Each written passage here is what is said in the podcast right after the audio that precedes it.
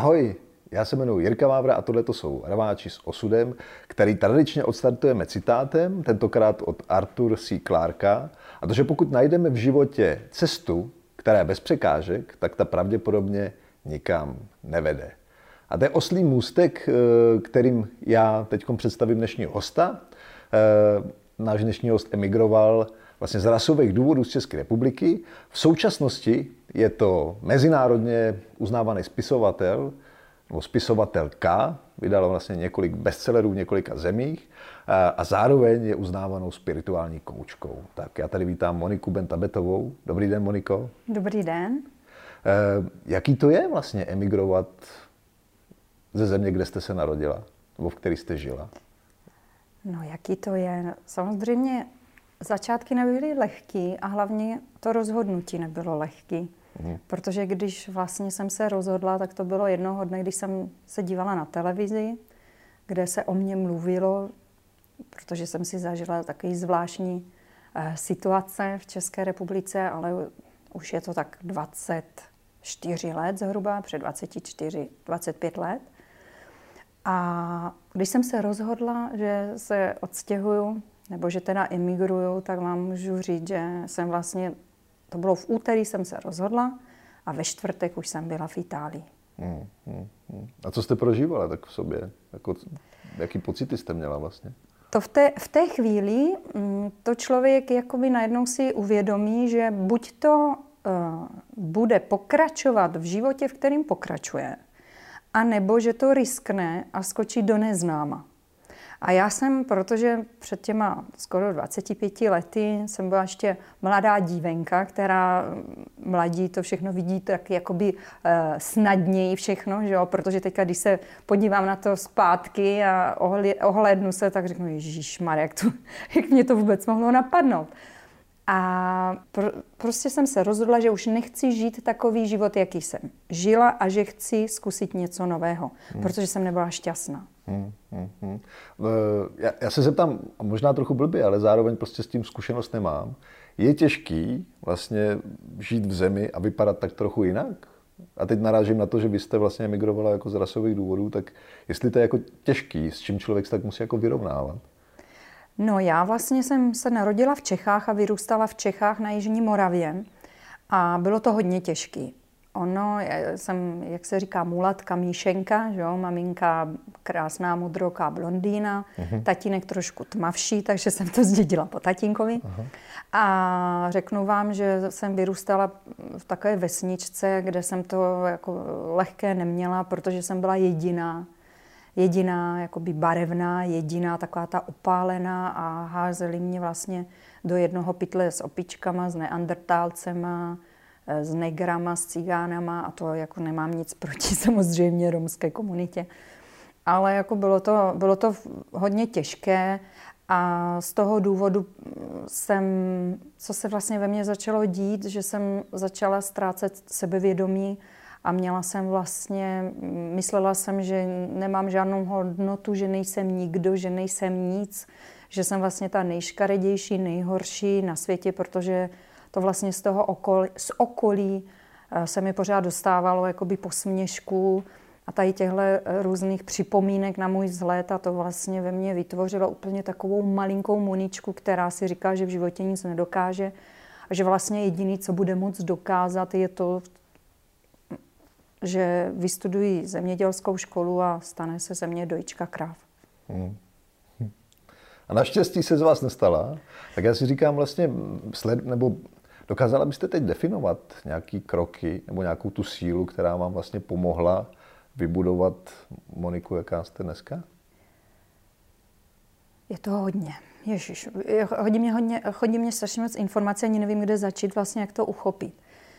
Takže jedna ze základních věcí, co si myslím, že by každý z nás si měl uvědomit, a co, co já vlastně jsem k tomu časem dospěla, je to, že je strašně důležitý umět ovládat svoji mysl. Mm-hmm. A, sum, a umět ovládat vlastně i svoje emoce. Protože my v dnešní době nejsme zvyklí na to umět ovládat svoji mysl, svoje emoce. Neustále zvenčí se nás snaží nějakým způsobem ovlivnit. A speciálně v dnešní době, co si zažíváme všichni, že jo, tak neustále my musíme se neustále někomu podobat. Musíme být jako někdo. Mm-hmm. Musíme um, být uh, pořád um, trendy. Musíme pořád jít s módou. Když se nosí modrá, tak všichni nosíme modrou. Když se nosí zelená, všichni nosíme zelenou. Tak jako, abychom ne, ne, nevyčnívali z toho... Um, Pomožte mi v češtině. Z toho davu? Z toho, ano, abychom vlastně nevyčnívali z toho davu. Uh-huh. A to, co jsem si uvědomila já, že vlastně, když se vyčnívá z toho davu, protože jsem vyčnívala z toho davu, takže to vlastně si můžu vzít jako silnou stránku a říct si, OK, to je super, já nejsem jako všichni ostatní, jsem vlastně jiná. Takže se podívat, začít se na sebe dívat do toho zrcadla a říkat si, aha, takže já vlastně nejsem jako všichni, já jsem Já jsem opravdu jiná, nebo jsem jiný. A to jako platí pro všechny, co se, jako, co se na nás dívají, protože v té jinakosti je ta síla.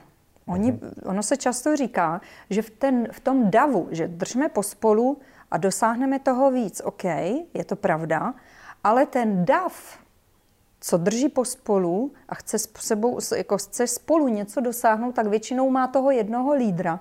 A ten je jiný než ten dav. A tím pádem je to ten, co vlastně vede. Takže já, čím víc mě tlačili, tím víc dolů, tak tím víc jsem v sobě začala vytvářet takové vlastnosti jako obrovského lídra. A toho, že jsem si říkala, OK, takže já nejsem vlastně jako vy a to je v pořádku. Mm-hmm. Takže jedna z těchto věcí je tohle, umět si uh, uvědomit, že nechci být ovlivňovaná zvenčím, nesmí v žádném případě uh, se dotýkat mých emocí a mojí mysli. Mm-hmm. A takže být imunní, ať se týká, ať, ať, ať, um, ať se to týká buď to komplimentu, že vám někdo řekne, Ježíš, vy jste krásný, vy jste šikovnej, no, vy jste to daleko dotáhla, takhle. A nebo vám někdo zase řekne, vy jste černá, vy jste škaredá, co tady děláte, táhněte, mm-hmm. táhněte, mm-hmm. běžte pryč. Takže najednou se stát jakoby imunní tomu všemu, to, co, co přichází zvenčí. A být, já říkám vždycky, jakoby zelený list přidělaný na větvi. Zelený list, který když fouká vítr, nebo když prší, nebo když svítí slunko, tak ten list pořád je přidělaný k tomu stromu a nespadne. A často lidi jsou jako suchý listy, protože tam jako jsou na tom stromu a pak zafouká vítr a už spadne a pak jak ten vítr fouká, tak oni vlastně jdou tam, uh-huh. kam ten vítr fouká a vlastně se úplně ztratí v davu. Uh-huh. E, já si říkám, jak vlastně ale pracovat vlastně s tím, abych dokázal tu svoji mysl jako ne mít pod kontrolou, ale možná, že to je o tom jako být vyrovnaný vlastně s tím, jak to je. Jak na to? Jak na to? Na to? T, jako já si myslím, že rozhodně je to hodně o tom, že člověk nejdřív si musí to, si to jako vytrpí. Nejdřív si jako uh, musí trošičku uh, zaplakat, zanadávat, uh, trpě, trpět vitimismem, ukazovat prstem na tu rodinu a na tu školu a na tu společnost a že vlastně všichni mu hrozně ublížili a to a pak najednou jako se, se v něm stane to, co se stalo ve mně, že si najednou uvědomí a řekne si, tak já jsem vyrostla takhle, v tomhle prostředí, s těmahle lidma, tohle se mi vlastně dostávalo. A tak buď to, budu celý život ukazovat prstem pořád na to, co se dělo venku a jak mě to vlastně jako by modelovalo, anebo si řeknu ne, a co je vlastně u mě vevnitř? Co je uvnitř? Kam chci jít? Čeho chci dosáhnout? Co mám vlastně za dary?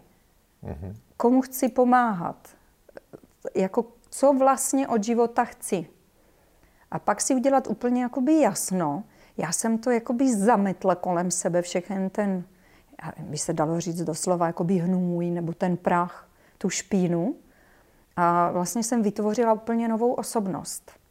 Nebo spíš vytvořila novou osobnost. Já jsem přestala být tím, co na mě ostatní lepili jakoby uh, nálepku. nálepku. Chudinka, černá, vyrostla bez otce, tato nikam nedotáhne. Takže já jsem to vlastně všechno jakoby ze sebe strhla, všechny tady tyhle věci. Řekla jsem si, ne, moment, tak to ne. A, a nějakým způsobem jsem vlastně se stala tím, kým opravdu jsem. Hmm. Ne, vlastně z toho, jak jste to popisovala, tak mně přijde, že vy jste... Hmm, z toho, jak jste to popisovala, tak mně vlastně přijde, že, že jste se přepla jako na to tak. A teď už se nenechám ovlivňovat a naopak já budu udávat ten tón. Ano. Jo? Ano. A já na to mám taky jakoby... Um, tak k tomu bych mohla toho říct víc, protože... Um, já si myslím, že vlastně existují tři, tři typy vnímání reality, nebo tři typy osobností, jak vnímá realitu. Mm-hmm. A já si myslím, že vlastně um, jsem z té první, skoro už v té třetí. Ta první, kde jsem vlastně byla předtím, je ta, že si pořád myslíme, že se, věj, že se věci dějí nám. Mm-hmm. Že my si pořád myslíme, že někdo má štěstí, někdo má neštěstí, mm. pořád jedeme v těch zajetých kolejích a, a jsme opravdu jako přesvědčeni o tom, že to, co se děje kolem nás, tak nás to ovlivňuje a my podle toho máme žít. Tu naš, ten náš život, tu naši realitu. To je podle mě takový úplně to nejnižší, ta nej, ten nejnižší stupeň evoluce, toho uvědomění si, protože neustále... Um, protože neustále um, čekáme na to, co se bude dě- dít okolo. A je úplně banálně, že jo? Když svítí sluníčko, tak mám dobrou náladu a když prší, tak jsem prostě smutný a nedá se se mnou mluvit. Že jo? To je jako, to je to nejnižší.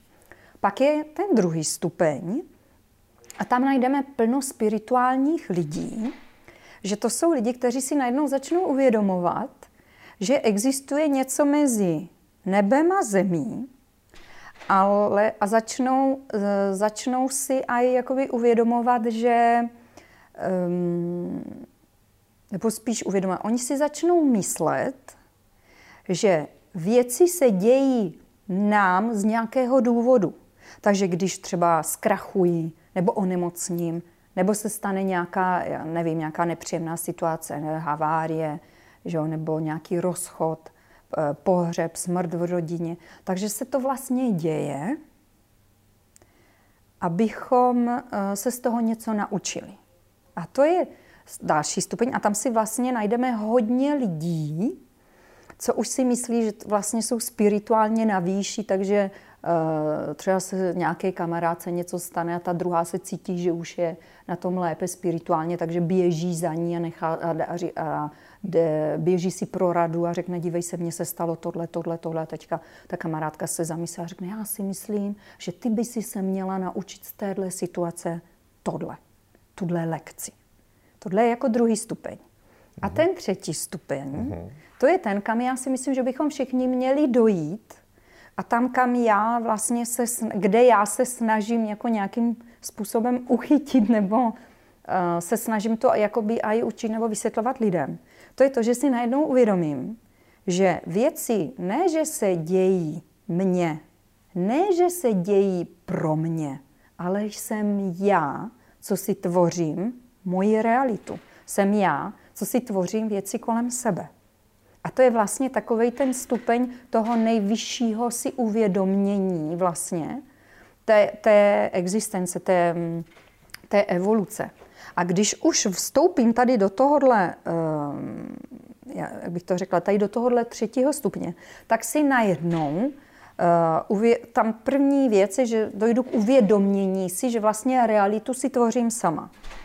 Potom si musím uvědomit to, protože každý z nás má nějaké bolístky, já tomu říkám nějaké jako bobínka mhm. z dětství, že jo. Každý z nás si nese nějakou zátěž. Takže když si to uvědomím, že vlastně realitu si můžu tvořit sama, tak si ale musím taky uvědomit, že mám nějaké bloky, co by mě v tom mohly blokovat, v tom tvoření té reality, co já si přeji. Takže bych se měl nějakým způsobem očistit. Tak k tomu jsou různé, že jo, rituály, takže tady bychom mohli o tom mluvit hodiny a hodiny. Přes um, hypnózy, regresivní, reiki a um, strašně moc různých jako věcí. Jakmile se očistím, tak si najednou uvědomím, že jsem lehčí. A jde, jde se mě ještě lépe nahoru. A jakmile se mně ještě jde lépe nahoru v té evoluci, tak najednou si uvědomím ještě jakoby víc, že, mm, že jsem lehčí a že vlastně opravdu to, co si tvořím kolem sebe, tak to si tvořím já sám. A jakmile dosta, dospěju ještě k téhle věci, tak najednou si uvědomím i to, že nejsem já sám, ale že jsem propojen s univerzální inteligencí, s vesmírem, každý tomu říká, jak chce, někdo tomu říká světlo, někdo tomu říká Bůh, to, je, to už nechám na každém. Ale najednou si jako uvědomíte, že, že jste propojení a jako se představíte. Já jsem to opravdu takhle jako zažila. Jo? Já jsem si jako by představila a řekla, OK, super, já jsem Monika, zažila jsem si tohle, tohle, tohle. Je jasný, že ty očisty těch traumat z těch dětství, každý z nás, někdo to čistí rok, dva, někomu to trvá leta, že jo? Protože opravdu každý z nás máme něco. Takže, ale bylo by dobré, kdyby si to lidi uvědomili a začali s tím něco dělat. Protože když tím začnou něco dělat, tak se opravdu ulehčí. A jak si to uvědomím vlastně? Že s, tím, že s něčím bych měl začít něco dělat? No já, ten... jo, víte, já si myslím to, že každý z nás by taky měl mít kamaráda, ale toho pravýho. Takovýho toho kamaráda, který ti řekne, jak se vlastně věci mají. Protože my sami nejsme nikdy schopní se vidět. My se díváme na sebe do zrcadla, ale my nejsme schopní vidět naše chování. My se vidíme zevnitř. Mm-hmm. Že jo? Ale my nevíme, my nevíme, jak se vlastně chováme opravdu, jak nás vnímá okolí. Takže je dobrý mít dobrýho kamaráda, který mě upozorní, nebo partnera, který mě upozorní a kterému já dovolím, že mě, já vždycky říkám, přitlačí lopatkama na záda a řekne tak, prosím tě, Moniko, nebo Jiří, tohle, tohle, tohle, teď se chováš v této situaci takhle, teď se chováš takhle, teď odpovídáš takhle, teď reaguješ takhle. A, a na základě tady těchto vlastně reakcí se může dojít k uvědomění si nebo právě k té diskuzi, že jo, s nějakým fakt jako blízkým člověkem, který vám potom poradí v tom, kde... Kde, kde může být nějaké jako zakličované to trauma hmm. a potom se na tom dá pracovat. Ale sám, jako já půjdu a tak teďka si to uvědomím, to je těžký. Hmm. A jenom si říkám, že tam možná jako... Já si dokážu představit, že vlastně někomu říkáte tenhle ten feedback, vlastně, mm-hmm. jo, hele, ty se v této situaci chováš tím způsobem a není to úplně dobrý, ale v tu chvíli, kdy mi to vlastně někdo říká, tak já musím být dostatečně uvědomělej na to, abych, abych to vlastně přijal. Vy si o to musíte požádat. Aha. Já nikdy neříkám lidem, kteří si nepožádají o nic a aha. hlavně nesnesu, že mě, a to je, to, to je příroda, to my si máme všichni, že jo, nesneseme, aby někdo řekl, tak víš co, Jiří, pojď, já ti teda řeknu, jak ses tam choval. Ne, dokud, dokud, dokud ty sám si neřekneš, že něco není kolem tebe v pořádku, nebo že se začneš cítit, že prostě se tam něco děje, aha. tak si vezmeš teda tu kamarádku nebo toho partnera. Já dokonce i dcery, protože mám dvě už starší dcery, nebo jedna je úplně dospělá, druhé bude osmnáct za chvilku, tak vždycky řeknu, holky, tak jako, co, co ta maminka teda, jako myslíte, že tady dobrý a teďka vlastně ta starší dcera už mě e, často dává zpětnou vazbu a já jsem za to nesmírně vděčná. Protože kdo jiný vlastně než ten, co víte, že vás má bezpodmínečně rád, že tam je ta bezpodmíně, jako, bezpodmínečnost. Bezpodmínečná láska, mm-hmm.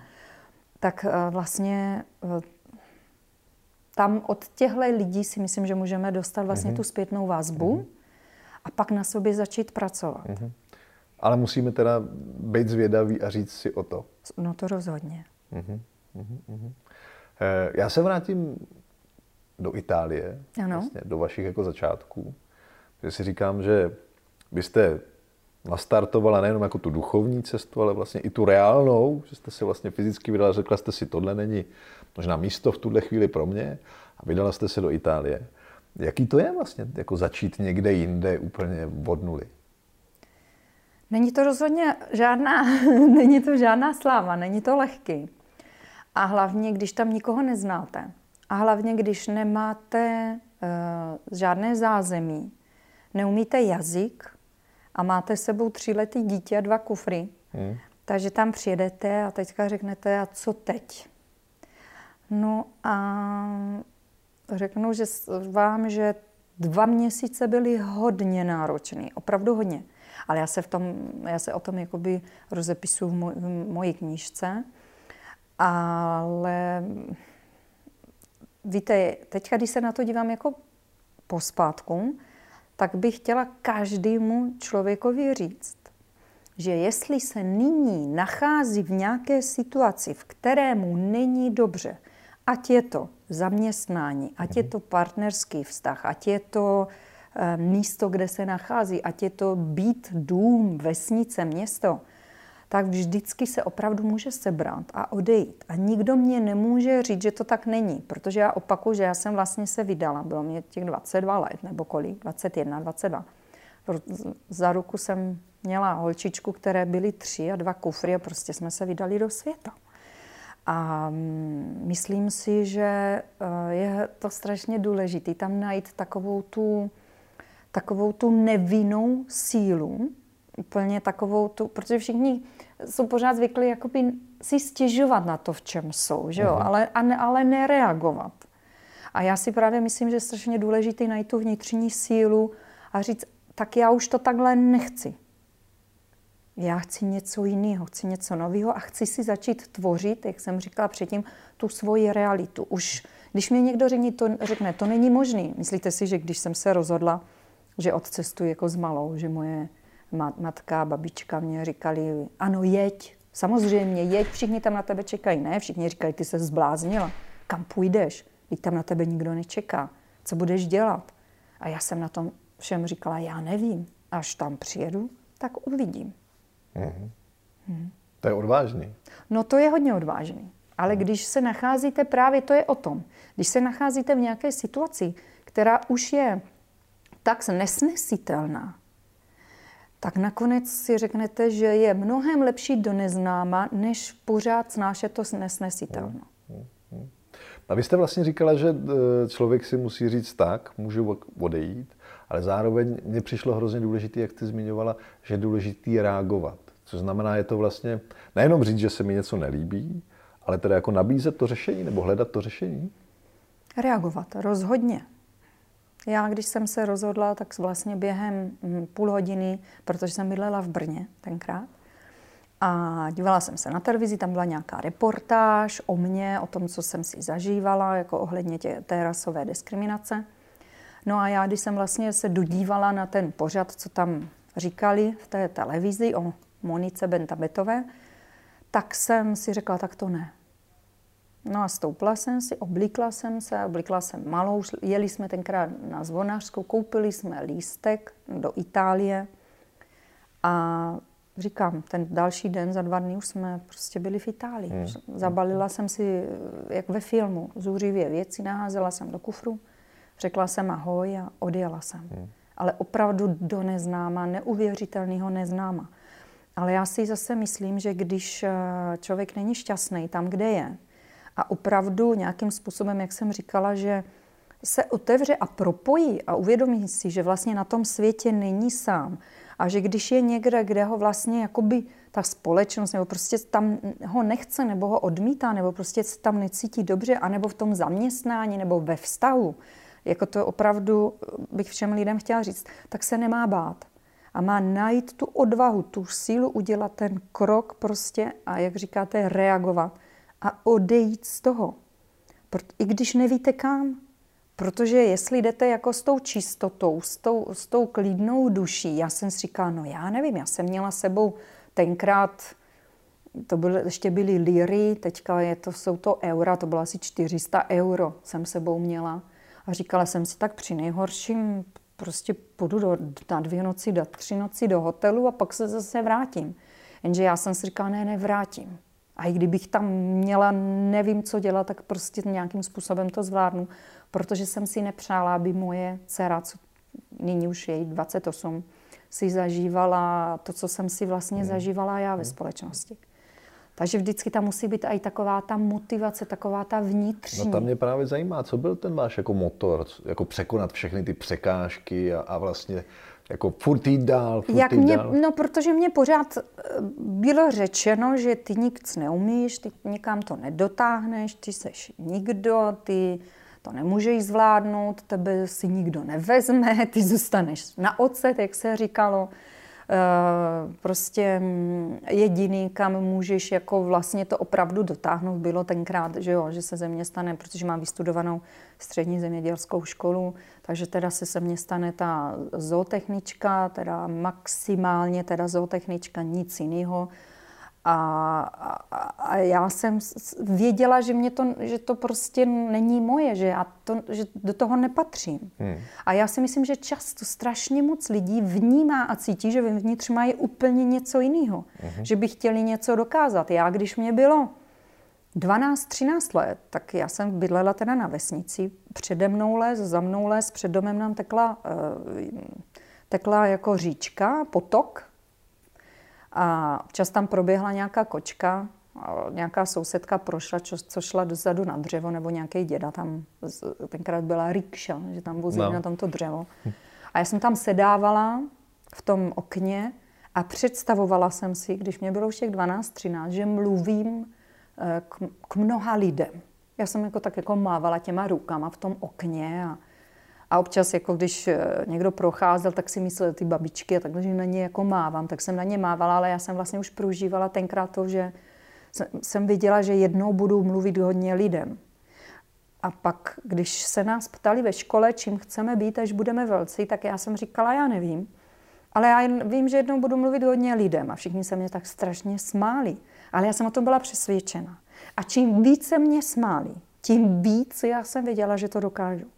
Takže takový to, že čím víc vám někdo řekne, že ne, tak tím víc já jsem věděla, že ano. Já, já vlastně vnímám, že vy mluvíte o vnímání sama sebe, mm-hmm. když mluvíte o tom vnitřním pocitu. Ano. Je to podle vás jako vlastnost, kterou člověk musí vynalíst? Jako to, to umět si říct, já to vlastně takhle vevnitř mám jinak, já vlastně musím poslouchat, co cítím a na základě toho tvořit? To je krásná otázka, protože my vlastně, když se narodíme, tak to všichni víme. My všichni víme, kam patříme, nebo to, co chceme dokázat, nebo kam chceme jít, nebo kde nám je dobře, nebo kde nám není dobře, nebo co nám chutná, co nám nechutná. Akorát, že vlastně ta společnost nás vždycky jakoby modeluje, modeluje. A to je právě to, co jsem říkala na začátku, že se snaží nás změnit, že nám pořád chodí ty inputy, a vlastně ta společnost nás mění v někoho nebo v něco, co nejsme, nebo kdo nejsme. A vlastně my, abychom nezůstali sami, tak se snažíme s tím souhlasit, nebo jako být jak ti, všichni, jak, jak ti ostatní, že jo? Abychom jako nevyčnívali z toho, z té, z toho davu. Ale my to vlastně víme, že co je pro nás dobrý a to, co není dobrý. A, a opravdu, jako, to je tak strašně lehký. A já se s tím setkávám dennodenně, jako na, na seminářích, na kurzech, co pořádám, tak lidi vlastně přijdou a, a tam vlastně jde jenom o to, že vy těm lidem řeknete, ale teď ty můžeš, teď ty víš, co chceš dělat. A teďka třeba ten bankéř mě řekne, no, já jako... Já strašně rád maluju, ale kdo by se na to díval? Já říkám, já kdo by se na to díval? Tak prosím tě, začni, udělej deset patnáct obrazů a udělej výstavu. Říkám, ty si myslíš, že by, jako, teď já pracuji už dvacet let v bance. A říkám, tak jasně, že zkus to. No a pak nakonec mě posílají pozvánky, že vlastně začali malovat, nebo že se, jako rozumíte, co se snažím vysvětlit. Každý z nás má v sobě něco úžasného. A my to o sobě víme, akorát, že se za to stydíme a nevíme, s kým se o to podělit, komu to říct. No a já jsem se vlastně nestyděla a nějakým způsobem jsem řekla, když, mě v té, když se tenkrát psal čtenářský památník, Klapzubová jedenáctka, Tom Crusoe, Tom uh, Crusoe. Mm-hmm, Robinson Crusoe. Robinson Crusoe, no. pardon. uh, tak uh, mě to hrozně nebavilo psat ten čtenářský deník, takže naštěstí maminka mi s tím jako vždycky pomáhala. Ale paní učitelka mě vždycky říká: Ježíši Maria Moniko, z tebe nic nebude, jako ani knížky tě nebaví číst, ani psát neumíš, jako to. Takže čím víc, fakt zase říkám, z tebe nic nebude, ty neumíš ani číst, ani psát, tak vlastně tím víc já jsem si uvědomovala, jak miluju psaní, ale ne to, co ode mě chce někdo. Mm-hmm. Já jsem chtěla psat to, co jsem chtěla já. Mm. A teďka si představte, že v těch dvanácti letech někdo už začne skládat nějaké básničky a nějaké povídky a nemůže se o tom jako dělit, že jo? Protože tam musíte psat o tom Robinsonovi Crusoe. A teďka já bych právě chtěla, aby všichni ti lidé se zamysleli nad tím, co vlastně v sobě mají. Co je to, co by chtěli, o co by se chtěli dělit. Nebo já to říkám ještě jinak, že každý z nás má v sobě něco, o co se má dělit s ostatníma. A jakmile se o to začne s ostatníma dělit, tak ti ostatní lidi z toho budou mít ten prospěch. A ten člověk, co se s nima o to dělí, bude mít ten krásný, blažený pocit, že vlastně se cítí něčím užitečný. Mm. A, zač- a, a na základě toho začne být šťastný. Mm. Jak, jak mám vlastně udělat to, že se mám začít poslouchat? Jako důvěřovat si vlastně těm vnitřním pohnutkám a pocitům, že? Jak to mám začít dělat? Mm-hmm. Hmm, to není lehký. Hodně, hodně lidí se mě na to ptá. Jajda. To je zase... Um, mám odpověď. Uh, my od malička jsme zvyklí na to, že nás pořád všichni kritizují. Že nejsme dobří v tom a že nejsme dobří v, v něčem. A vlastně i, ty, i to známkování. Že jo? Klasika. Se jde do školy a oni vás známkují. A z mého pohledu třeba nejhorší je, že někdo známkuje výtvarnou výchovu. Jak někdo může známkovat mm, výtvarnou mm. výchovu, že jo, klasika. No. Takže jako ty vlastně nějakým způsobem vidíš něco, že jo. Já si pamatuju, dcera, poprvé mě volali ve čtyřech letech do školky, že bych ji měla vzít jako na oční, že asi barvoslepá, protože vlastně e, malovali sluníčko, žlutý sluníčko, modrý a modrý moře. Teda jako modrý nebe a potom jako modrozelený modře, moře. Že jo? Všechny děti to namalovali takhle. Ale dcera namalovala oranžový, fialový, žlutý, strašně úplně v červ, do červena, takovýhle moře. V září v Itálii, když jsme se vrátili jako do školky. No a paní učitelka mě zavolala a říká: Dívejte se, prosím vás, jako, jako jediná namalovala takovýhle obrázek. Já říkám: Je, to je krásný, tak to bude asi západ slunce v Sardinii. Našla jsem fotku západu slunce, ukázala jsem to paní učitelce, ona: Aha, no tak. A šla, a šla jako pryč. A to je právě to, je to, že už vlastně od malička my jsme zvykli, že nás pořád někdo kritizuje, buzeruje, že přímo musím použít tohle slovo. A, a, takže my vlastně začneme vytvářet někoho, abychom se zamlouvali lidem, abychom nebyli kritizováni. Mm-hmm. Takže na základě toho my se potom nemůžeme poslouchat. Jak, jak to máme dělat, když my vlastně pořád jenom posloucháme to, co nám kdo říká, jak se vlastně máme chovat, jak se máme oblíkat, co se sluší, co se nesluší, co se hodí, co se nehodí. Jak se chovat, jak se nechovat. Takže my neustále jakoby utíkáme, utíkáme sami od sebe.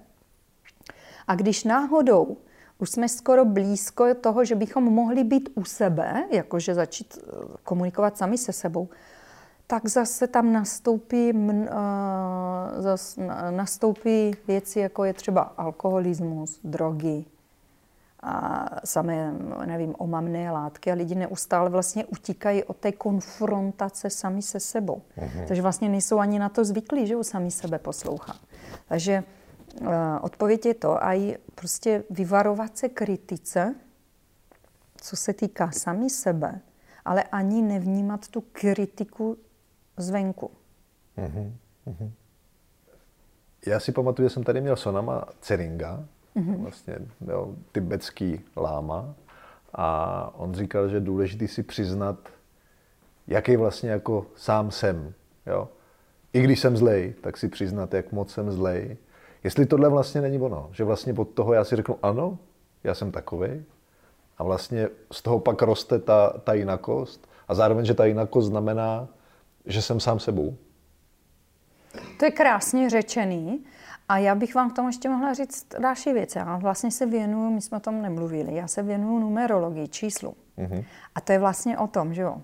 Protože já vlastně podle datumu narození si vypočítám, jaký opravdu jsem, poznám ty moje stránky, jak pozitivní, tak negativní, pochopím je, přiznám si to, jaké, jaký vlastně jsem. No a na základě toho potom e, můžu pracovat na těch slabších stránkách a vyvíjet ty silnější. Mm-hmm. Takže rozhodně jako na tom něco bude. Mm-hmm. Líbí se mi ta, ta odpověď. Jak jste se vůbec dostala k numerologii? Že byste o ní napsala několik knih? Ano. Jak jsem se k ní dostala? Ona, když mi bylo patnáct, tak maminka mě ukázala takovou tabulku, ale sama jako pořádně nevěděla, nebo prostě něco malinkého mě ukázala. A já potom v těch patnácti šestnácti jsem si začala uvědomovat, že se stotožňuji. Jakože vlastně v té tabulce ty čísla mě nějakým způsobem komunikují moje pocity a, a já, že se s tím vlastně stotožňuji. Mm-hmm. A potom jsem v zápěti na to vypočítala za, asi za rok, za dva, to nebylo hned. Jo. To já jsem nejdřív tomu nevěřila, říkala jsem si, to jsou nesmysly, to jako nějaký čísla, nějaké energie, že to je, prosím vás, jako, to je nesmysl. No ale nechala, jako nevyhodila jsem tenkrát ten papírek, tu tabulku a chodila jsem na to koukat. Pořád jsem se na to dívala a najednou jsem začala vnímat, že vlastně ty čísla opravdu komunikují nějaké vibrace. A pak, když jsem vypočítala další tabulky, tak jsem začala vnímat, že opravdu to je všechno o, o vibracích a o energii a že to vnímám. A takže vlastně přes, přes tabulku, co mě jednou řekla maminka, a potom kolem těch šestnácti, osmnácti, devatenácti, potom najednou se stalo takový, já říkám, že najednou se jakoby otevřel otevřelo nebe a najednou jsem začala rozumět číslu. Hm. A já říkám doslova, že čísla na mě mluví. A, a znamená to, že vlastně jste začala rozumět číslu, že jste se začala i poslouchat? Samozřejmě. Absolutně ano.